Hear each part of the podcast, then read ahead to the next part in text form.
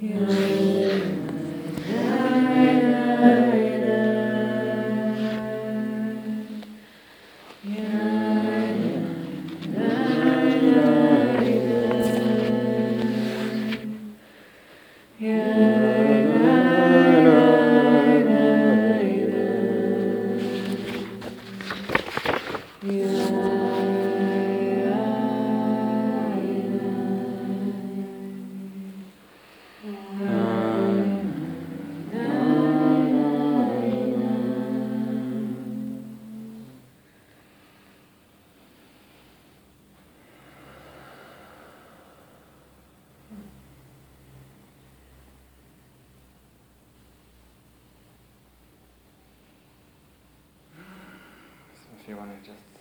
stretch for a moment or listen about, you're welcome.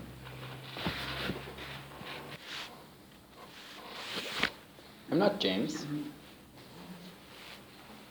Okay, so we're expecting other ones?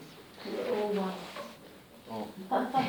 There's a funny joke, there's a story, it's a story, you can see it on YouTube, of uh, an Australian reporter who goes to interview the Dalai Lama and he wants to tell a joke to the Dalai Lama. So he says to him, What is the Dalai... Well, that's a different accent. Do you want me to do the Australian accent? You want to do it? I don't know the joke. Well, it's going to make it more difficult then. You're all. Australia. what, what is... Anyway, he says to him, what does the Dalai Lama order when he go- ask for when he goes into a pizza parlor? And the Dalai Lama's looking at him like he has no idea. He says, make me one with everything. But the Dalai Lama doesn't get it. so it's like it's like one of these like cross-cultural things. that's like doesn't quite cross. Um, and he says it again, and the Dalai Lama like just don't get it. So then his translator translates for him, and then he just laughs, not because he got the joke, but just because he thought it was hilarious that this guy was like trying to make the joke. To your point. So I want to share a little bit about uncertainty, but I'm not sure where to start. It was actually interesting. I was on the way over here, uh, and I was on the bus, and as the bus is turning from Emek Rephaim, it turns onto Pierre Koenig, and because buses make wide turns, so for a few moments it feels like the bus driver is going to keep going straight. And there's a bunch of people at the bun- at the front of the bus who say, "No, no, no, small apple," as if the bus driver doesn't know like either where to go or how to turn the bus. But I also noticed I was like very aware of like watching this happen and also watching it in myself. It was like, oh, feeling uncertainty starting to rise. Maybe he's going to go straight and miss the turn, and then just like noticing, saying, okay, now uncertainty's here, and then the bus turned, and of course everything was fine. Um, a few weeks ago, I was so I was so struck by this. My um, my teacher, uh, Rav Daniel Cohn, um, he who for me just every time he teaches, this is, is actually his name. But, um, he every time he teaches, I feel like he brings Torah alive for me in, in a whole new way. Um, brings insights into life. So I was so struck. Uh, I usually sit just next to him, and he was um, getting ready to start giving shiur a couple weeks ago, and he said, uh, "I don't know what I'm going to say." And I'm kind of like, "What?" It's like you're Rav Daniel. Of course you know what you're going to say. But he said, and, he, and then he said, "And I'm a little bit afraid." I was like, the dude's been learning Torah for like I don't know how many decades. It's not like he's, you know, has any reason for, for lack of confidence. And then he said, and it's always like that. Hmm. And then what happened was really interesting because what you might think is like, oh, he doesn't know what he's going to say, he doesn't know what he's going to teach. After all, we did have a text in front of us of the Maharal, and he could have just said, well, you know, just start reading the text. But he actually didn't get to the text for 45 minutes of what's supposed to be an hour-long shiur. And I was so struck because, and you, uh, because, and then I got it. I was like, oh, that's why it's always so alive, what he's teaching. Because he's not running away from that. The reason that he's a little bit afraid, the reason that he doesn't know what, what he's going to teach, even though of course he comes prepared, is because there's a space there of uncertainty and he's open to it. And in that openness, what needs to come, what's appropriate and responsive to the situation, to the people in the room, to the interaction between the text and the teacher and the people and life and the world, just comes out because he leans into it and because he opens to it.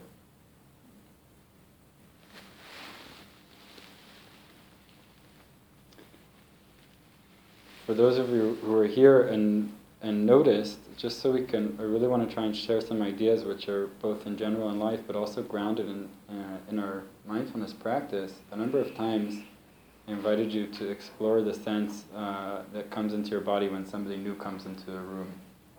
I know for me, if, some, if I'm sitting somewhere and somebody new comes into the room, especially if I have my eyes closed, the urge is like, see who it is, find out who they are, where they're going, and like, and and and I think that is just a very basic evolutionary desire to order things, to make life safe, and to take all of the data that's coming to our experience, and to have it in a kind of clear place so that we can protect ourselves if that's necessary or seize opportunities if they present themselves.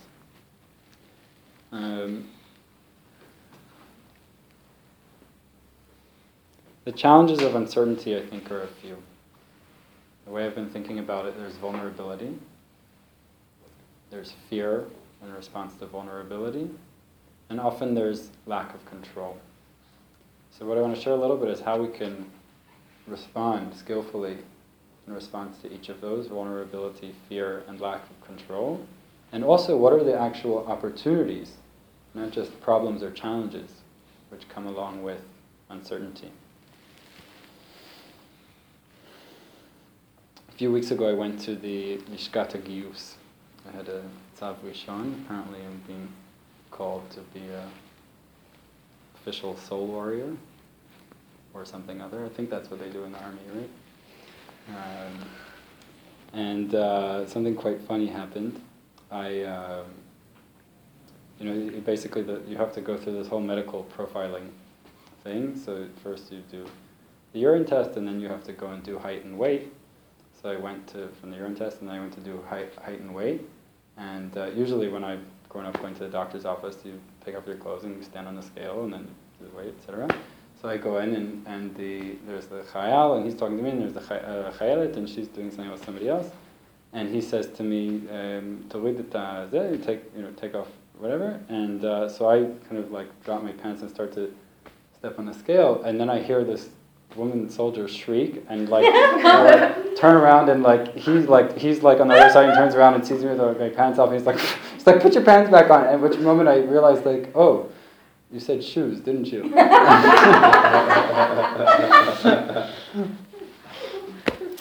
so, uh, whoops. You're the turkey. Um,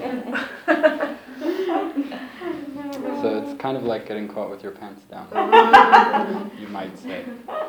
Um, but actually, and what happened for me in that moment, um, I was, uh, I mean, I, I laughed. I felt also kind of like, you know, like an idiot, but I also realized that it was really funny, and so I just laughed and encouraged them to enjoy the, the humor of, the, of that. Yeah, yeah, exactly, to encourage the humor of me. Say Mishkafayim. Sorry? Mishkafayim, Mishmasayim. Yeah, but it was uh, uh, Na'alaim.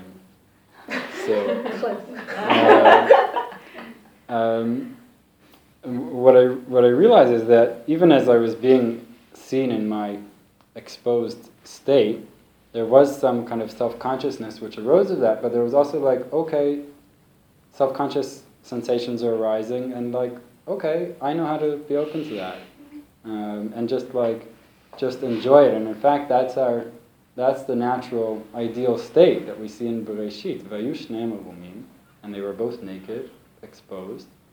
And they were unashamed. That, in my mind, is the ideal picture of what's possible in this world of living just as who's, just as who we are, exposed and unashamed, unabashedly so, which is what allows for intimacy and it's what allows for connection and it's what allows for, for feeling really alive. Uh, I was learning this week um, Sefer Yoshua, and what something just so striking that happens in Sefer Yoshua is that just as when Israel are about to enter the, the land in battle, they do Brit Milah. And it's kind of like, a lot of ways to prepare for battle, but like injuring a very sensitive part of your body is not what you would think. You know, it was not like the first thing that would come to mind of like this is how we're gonna go and and conquer the and conquer the land. So what's that about? And the way I've come to understand it with with my teachers is that in Brit Milah we remove the orla. The orla is the it protects, which might sound ironic, or it might sound um, not ironic, counterintuitive. Why would we want to remove that which protects us? But that is the sign of entering the Brit, of entering the covenant. And to live in the covenant, it says in, uh, uh, in the Zohar about the word Bereshit, which introduces really what Torah is about, that Bereshit is Otiot Brit Esh. The same letters rearranged spell Brit Esh, a covenant of fire, which is what the Torah is about. It's about uh, breaking down solidity to let its energy go. It's about being in dynamic relation. Fire is never static, it's always on fire, it's always in motion. And it's about being in a relationship with life, not from a place of safety, but from a place of activity, of creativity, of release, a kind of dance. And so when we do Brit Milah, we say, in a sense, or not say, we move into a place where we're no longer relating to life just from our basic survival instinct. We're not here just to protect. We're not here to just hoard and respond to scarcity. We're not here to stay away from vulnerability. We're here to step into it, to step wholly into life, because they're on the cusp of entering the promised land. And the promised land is not a place of safety, it's not a place of hiding, it's a place of living with confidence, it's a place of stepping into a different way of being. And especially for them in Sefer Yoshua, it's a tikkun for the chet of meraglim, for the sin of the spies, who gave in to doubt. And here it's not about doubt, it's about, even in spite of doubt, going forward. Even in spite of fear, even in spite of danger, even in spite of not knowing, stepping up.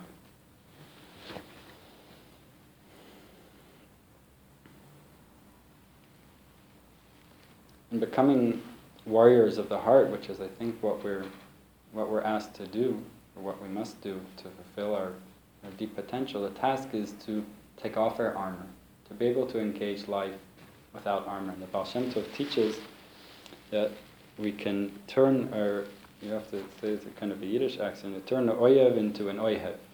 We turn our enemy into, into a lover, into a friend. It says in Avot Rabbi Natan, Ezu Gibor, who is a hero, haoses sono loavo, one who turns his, that which hates him, or who hates him, into one who loves him. So that's actually something that we can re- relate to in a very concrete way in terms of mindfulness practice. Everything that we experience has one of three feeling tones. It's either pleasant, in which case our natural inclination is to go towards it and also to hang on to it, or it's neutral, in which case we generally ignore it, or it's unpleasant, which evolutionarily is a sign of something threatening. And so our understandable and adaptive way of responding is to go away from it. However, in the context in we live, in which we live, that's not so adaptive. Also, because we tend to relate to our thoughts and emotions as something external, so we apply that, you know, subconsciously we apply that same way of relating in logic. So an unpleasant thought comes up, and if, then we, we just try and get away from it. But it's just a thought; nothing can happen. Or an unpleasant, afflictive emotion comes up, and we just want to run away. But it's just a feeling in the body. So the task here is to open to it. We can. One of my teachers defines mindfulness as having three aspects: concentration, sensory clarity, and equanimity. So concentration, first of all, is just having awareness. What is present? What's here? Sensory clarity is how is it manifesting in my body? Is it in the feeling realm?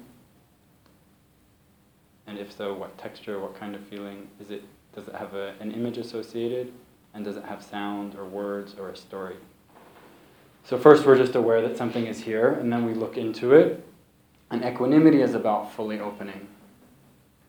It's if you can imagine, and we can imagine you see an old friend or a, or a family member you haven't seen in a while, and I just know I'm going home to visit my family in a couple of weeks, and I just know like what's going to happen is I'm going to see them, and then this is going to happen in my body. It'll just be kind of like this, and then this. You know, that's like, like oh, friend. And all the more so, we say Shiviti Hashem lenegdi tamid. We place God before me always. So if God is always before me, alachat kama v'chama, you know, all the more so for, for a friend, the divine is here. And the Baal Shem Tov has taught us that it's all the divine. Whatever is here is the divine. Meaning, even we can take that, take that friend reaction and learn to befriend our enemies. That's how we turn the oyev into the oyev.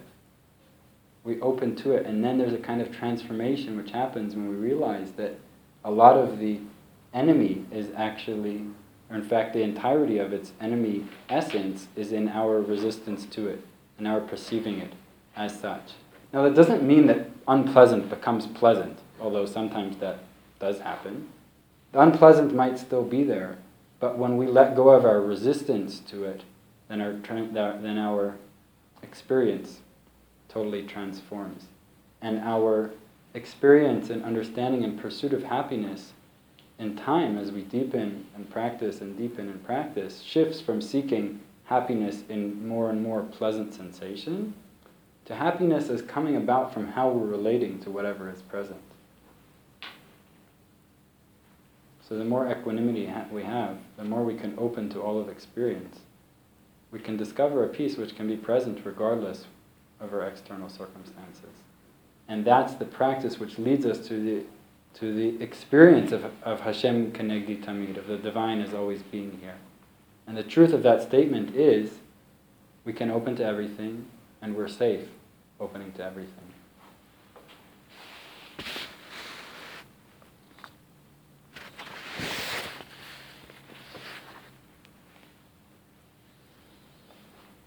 Hmm.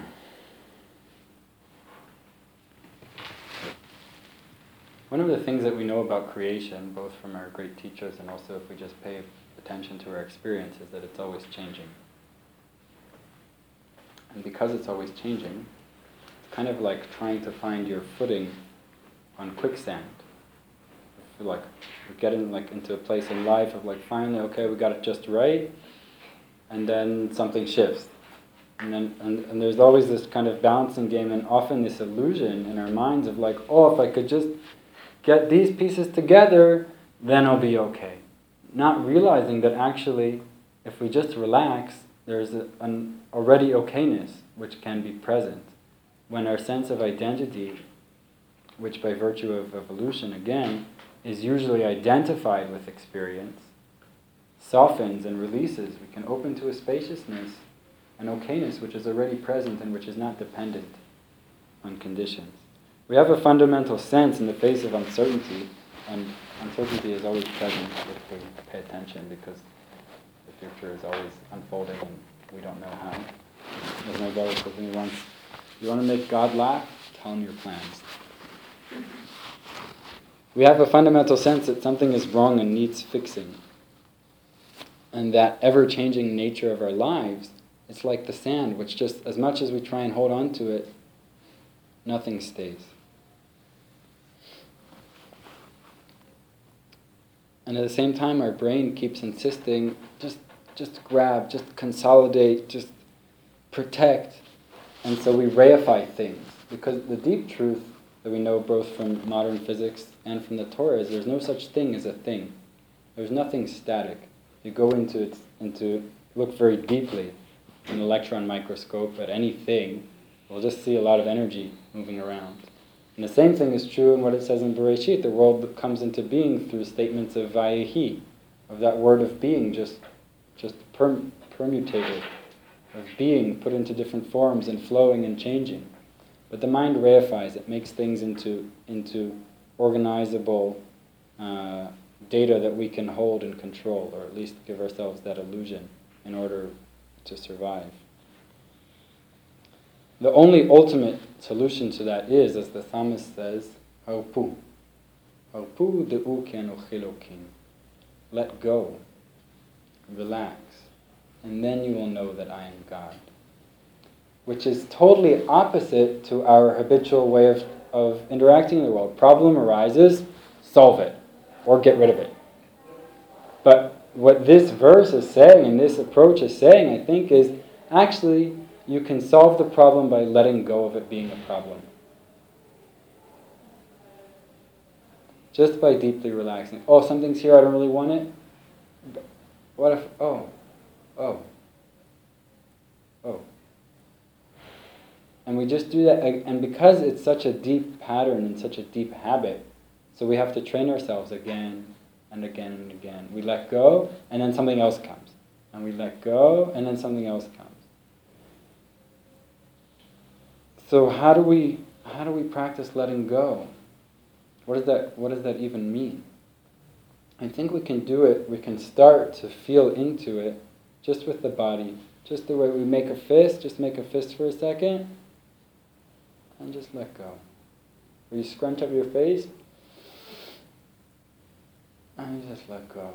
And we can just do that, and we practice, and slowly we have a sense of, oh, first of all, we have a sense of how much we're always doing that throughout the day and throughout our lives, and we're like all over the place trying to figure things out. We're not even, we're not even aware, we're not even awake. And then there's a moment of awareness, and just let go. Hopu de'uki anochi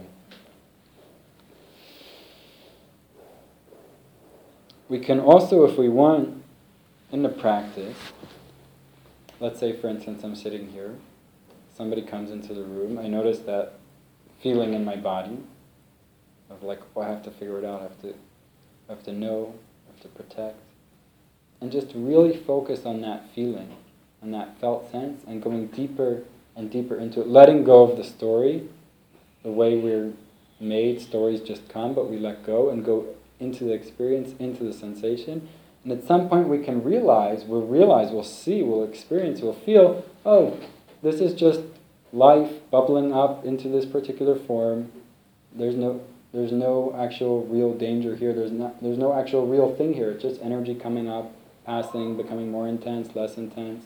And we can do that with all of our sensations. We can do it with joy and ecstasy. We can do it with itching. We can do it with a desire to move. We can do it with pain. What is pain? Pain isn't thing, it's just a lot of sensations, which are always changing.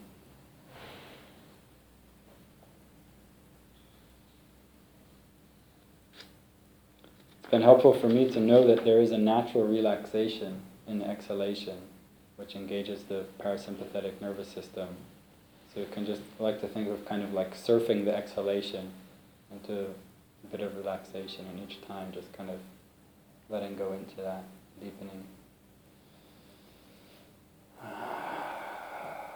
Like the wind which just takes the fall leaves away. And Baal Shem Tov teaches it's all God. Even the resistance then is God. So sometimes it's like, well, I'm here and it's like, oh, resistance, but I'm meditating, so I'm not supposed to have resistance to anything, so how do I get away from that? When you can just, you don't have to get caught up in that. It's just like, oh, okay, resistance. Now resistance is here. Now dissatisfaction is here. Oh, now judgment is here. Oh. A pasuk which is talking about Moshe in, in, uh, in the war, and it says, Vayu yadav emunah. And his hands were emunah. So the way that James has spoken about that is that emunah is steadiness. Emunah, of course, is the same shorish as litamin, to train. It's not something which we're just born with on a deeper level. It's something which we train in. Experience comes, challenges come, and the training, the path of training in deep emunah, the art, the omanut of emunah, is to train in staying present, and staying present, and staying present, and staying present. That's the war that the warrior of the heart wages. We're building our kalim, kalim from that word lachil, the ability to contain, to be a vessel. That's the practical work of Shiviti Hashem L'negdi Tamid, of widening. As we let go, we can also widen because when, when fear and anxiety come, they engage the fight or flight mechanism, which narrows our vision. Like either I'm going to beat this thing, or I'm gonna hightail it out of here. But we can train ourselves in the same way that people who practice Aikido train themselves in what they call soft eyes to open. Even when something is threatening, we open, and that actually increases our ability to respond in creative ways. To take that energy which is coming at us and use it instead of opposing it. Or even just noticing, like, oh, okay, I'm big enough to include you too. You can be here as long as you want. And we just sit and practice. And then, of course, that aversion comes again. It's like, well, I don't want to be here, I want to get away. And then we just notice that, and here we are again.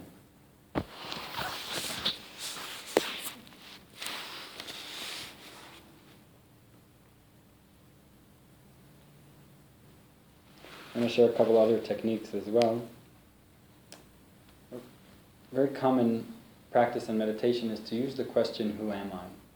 It can be its own meditation practice, not to invite a biographical recounting, but to open. Asking that question is just sitting and say, invite, invite the response, Who am I?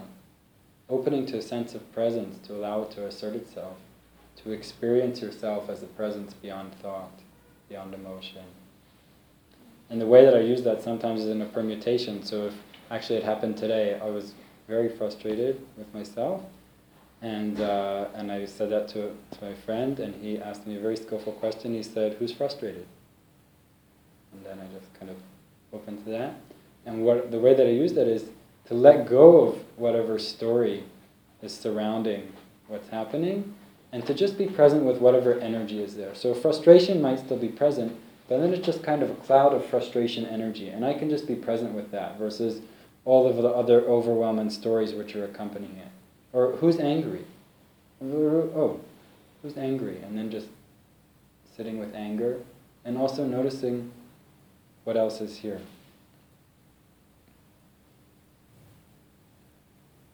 You can think about it as opening to the energy without without the dressing into being something more than just what it is. I think a lot of our anxiety around uncertainty comes from a mistaken understanding of the future as something real. I would like to invite us to see the future for what it isn't. Meaning, the future will happen, in a sense, but there is only really now. There is only always now. As one teacher said, let's move on to the next moment after this one is done. And this one. And this one. So, I'm not saying that we shouldn't plan or we shouldn't be aware of likelihoods in the future, but taking them for real becomes a kind of projection, which then we have that same enemy defensive response to. And we can just notice for a second, oh, what's the story here? And is that true? Is it really, is it, am I 100% sure it's true? And because it's in the future, we can never be 100% sure. And then we might ask ourselves, this is a process that Byron Katie teaches, who am I when I believe that story? And who would I be without it? Who would I be without it? For me, usually the answer is peaceful, open, calm. And then turn it around, or what's a different possible narrative here?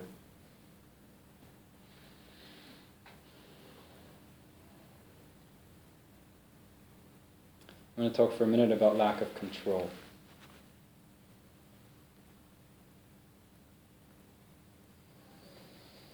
Hmm. Sometimes we find ourselves in a place of great constriction, either within the practice, in a place of pain in the body, or within life, not knowing what's happening, feeling like a lot of overwhelm, a lot of worry, a lot of angst. And that's, it's from that place that the psalmist says, Min ha karatiya. From that place of constriction, of the narrow straits, I called out to you. It's a place of not knowing.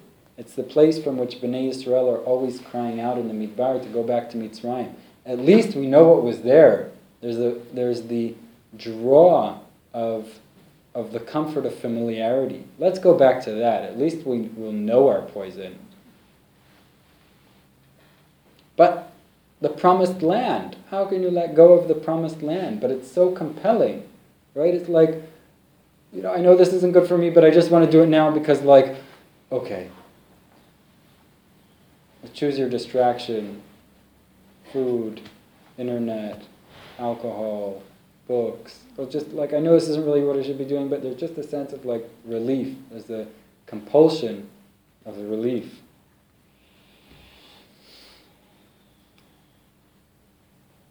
So how do we get to the rest of the pasuk? Va'anani b'merchavya. And I was answered or answer me in the expansive, expansiveness of the divine. Our natural evolutionary response when we don't have control is to reach for it, which is a good thing if you're tripping.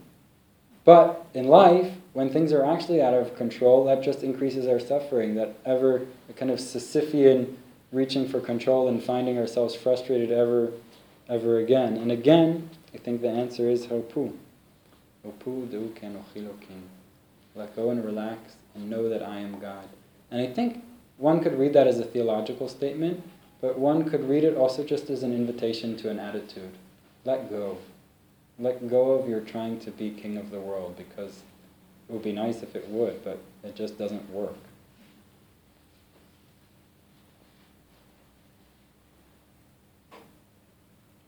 Something else which is which is helpful is that amidst this free fall, it can be helpful to notice that we're already okay.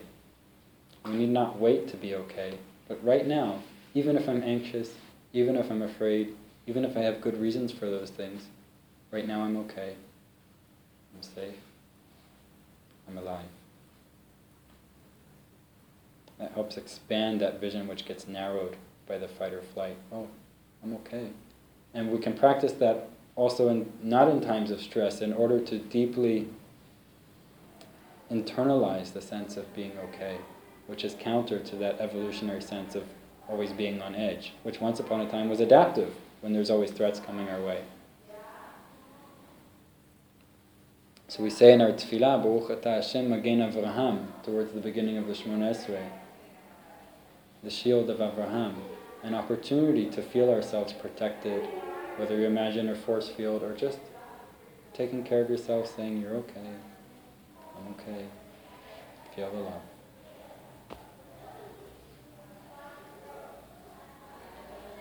We say also, Elokai neshama natata bi hmm. It's the same thing that amidst whatever is going on, there's always a part of us, there's always a space which is beyond changing circumstance. But the question is, how do we get that to be more than just a statement, more than just an idea, which intellectually and conceptually is compelling and I know to be true, but actually to come to be our experience? And we spoke about that, I spoke about a little at the very beginning of our practice today of working with the inner child, the inner child which becomes the kind of embodiment of a lot of that anxiety, of the needs, of the desires, and accessing the inner parent who can tell that child, it's okay, come here, feel the love. But also actually hearing the live needs which are in that anxiety. Meaning anxiety and fear are not bad things. They come as messages. And hearing and listening to them can take off a lot of their sting. And oh, yeah, I hear you. You really want acceptance, don't you? You really want it to be okay. You want to be safe. You're afraid. Listening to the life energy in the call. Not in order to quiet him or her, but in order to make him or her feel heard. In order to make ourselves feel heard.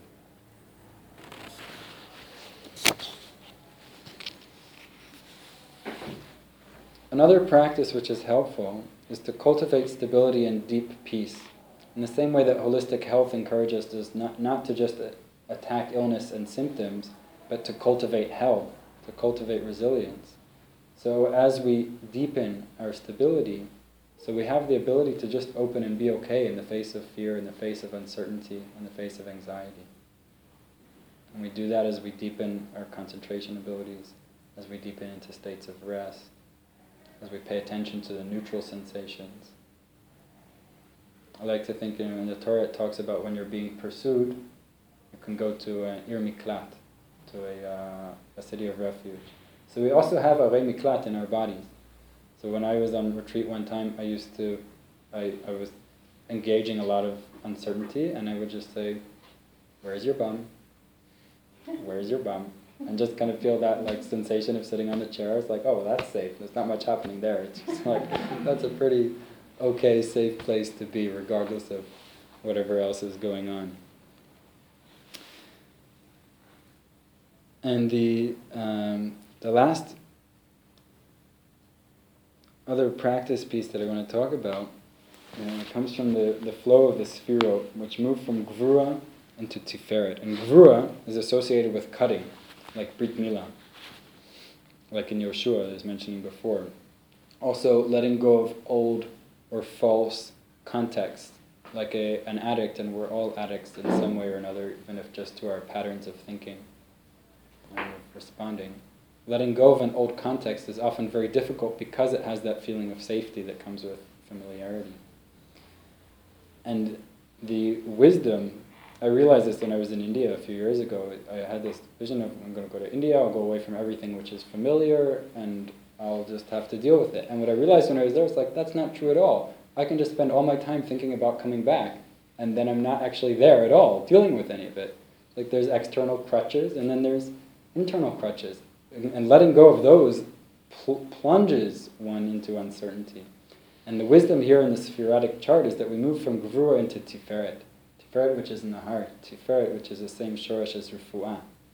And that it's dafka when we make those changes, when we step out, when we're trying to step out of habits, and there's that such a strong pull to come back into it, that being present in the heart is so important. Because the heart can contain that. The heart knows how to be present. It knows how to do that emunah of steadiness. Or at least we can train it in doing so. So we come there whenever we're uncertain. I'm here.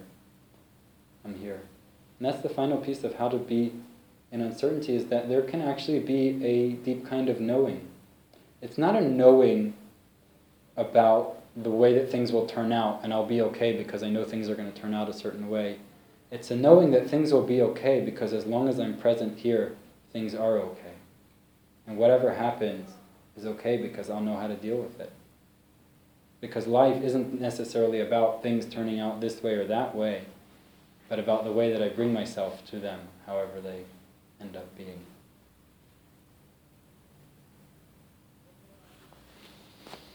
It says in the Gemara in Brachot, למד לשונך להגיד אינני יודע, שמא תתבדה ותאחז.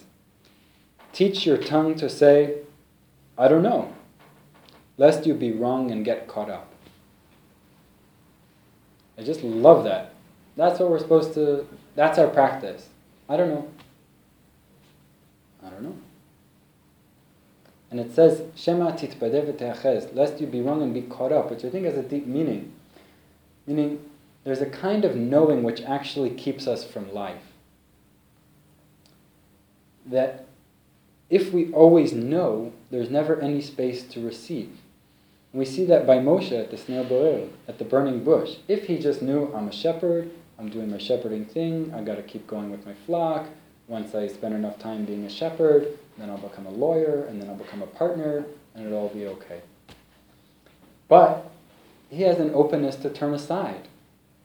And if he didn't have that, then who knows where we would be? It'd probably be a lot more pyramids in Mitzrayim.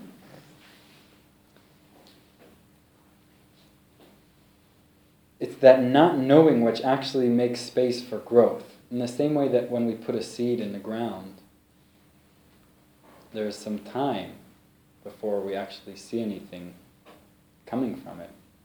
And nonetheless, if we want it to grow, we have to stay there, we have to stay present, we have to keep taking care of it until it comes up, and then more so until it grows and finds its roots and stability and, and finally fruit if we stay long enough.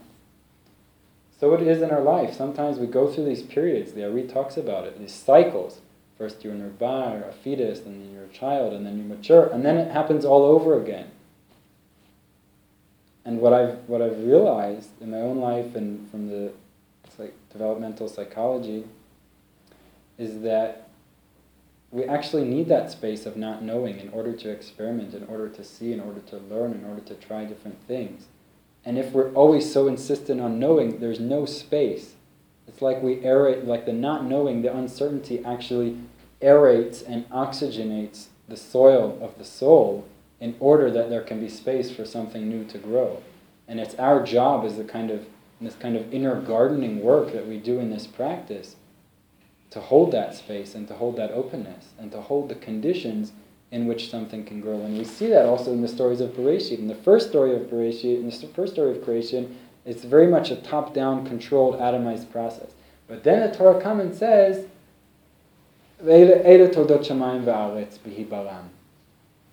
That no, actually, this is this is the way, and it's a whole different model. Toldot shamayim va'aretz. It's generative. B'hibaram means in their emerging creation, in their interconnected generation, and also Hibaram is Avraham, who is the paradigmatic, archetypical figure of the spiritual journey into uncertainty, because he's told, Lech lecha mi'artzecha, mimoladetcha, u'mibeit avicha, le'aretz asher areka.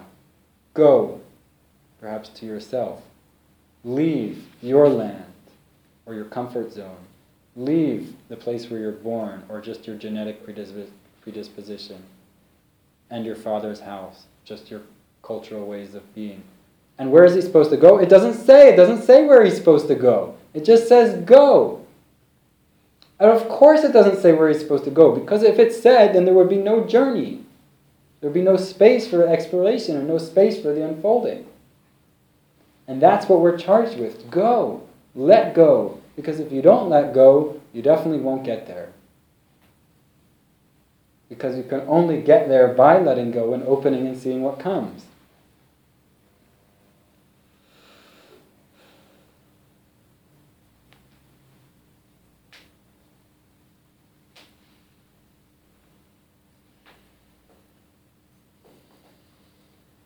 The poet Rilke said, Rainer Maria Rilke, one of my favorite quotes, says, Be patient toward all that is unsolved in your heart and try to love the questions themselves, like locked rooms and like books that are now written in a very foreign tongue.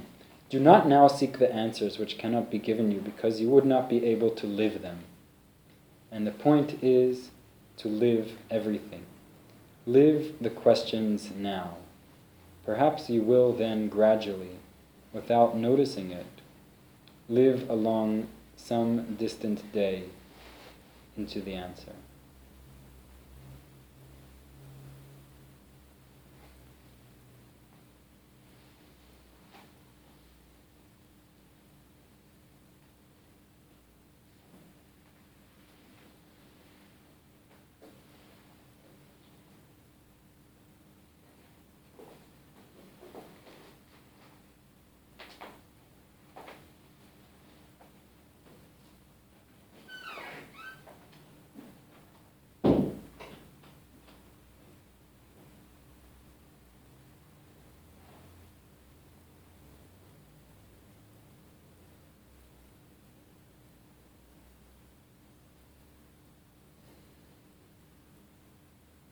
I think that's all I have to say.